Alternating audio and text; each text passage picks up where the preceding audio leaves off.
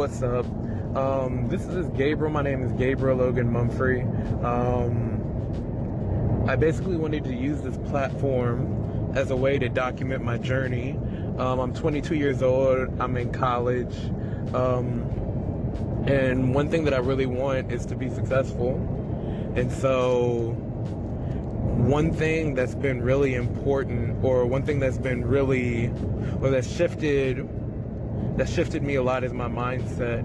Um, I'm pretty sure everyone starts off on this journey. They read a book and they realize something. And for a lot of people, that book is Rich Dad, Poor Dad.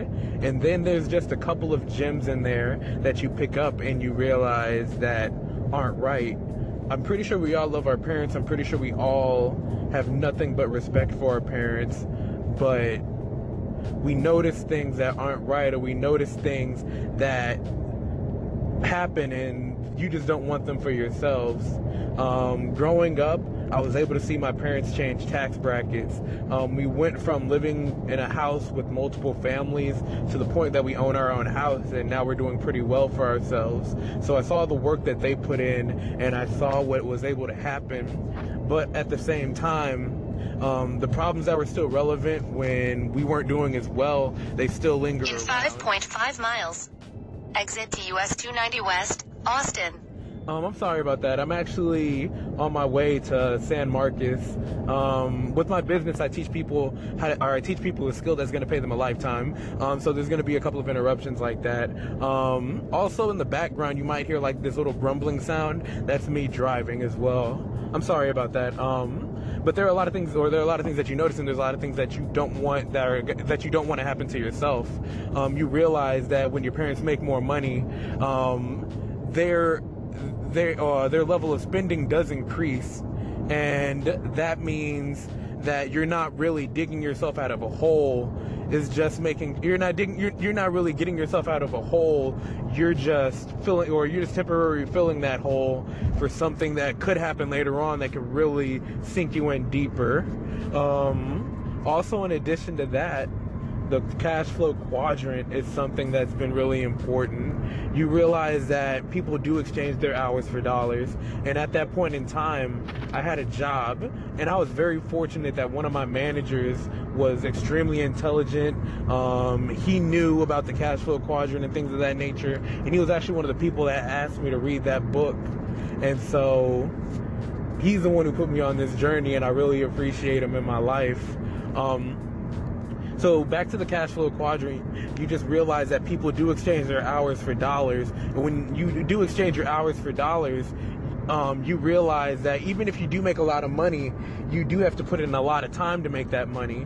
Growing up in high or in high school, I used to play football, and when I would play football, I would always be the last one to leave because even though my parents they made a lot of money, they just didn't have a lot of time. So when I would get picked up from school, it would be about six o'clock. My mom was a teacher. Uh, she would wait, or she would have to grade papers and things of that nature. And my dad, he drove all the way downtown in order to go to work, and it would take him a long time to get back.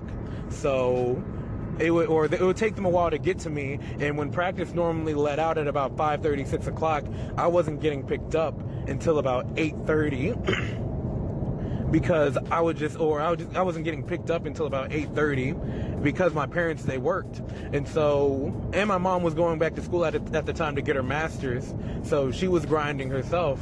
So just being there for a couple of hours, and you would just literally sit there and be like, man. It didn't hit me initially, but the thought was always my parents are being trapped by a job, and my parents, they're not they're not able to help or they're not able to pick me up because they're trapped by their job. Also, in addition to that, it, it just instilled something in me that I didn't want that to happen to myself. So when I saw or heard that aspect of the cash flow quadrant, I lived it and I saw how people were trapped by their jobs and I saw that having a job really isn't the answer. And so being self-employed is great but when you are self-employed unfortunately if you go on vacation so does your income. And I grew up with a hairstylist. Um, she used to do my hair, and one day she went on vacation and she spent a little more money than she was supposed to. And when she came back, she had a different type of hustle because because she spent more money and she had to spend more of her time just to make back what she had. So even though she was self-employed and she learned a skill that could pay her, it was a great skill. It's just that because she was self-employed, when her or when her skill stopped, her income stopped as well. And at that moment, In one mile, exit right to US 290 West, Austin. I'm sorry, but I guess at that moment, the right side seemed the most appealing. On the right side, you have your investors. On the right side, you have your business owners.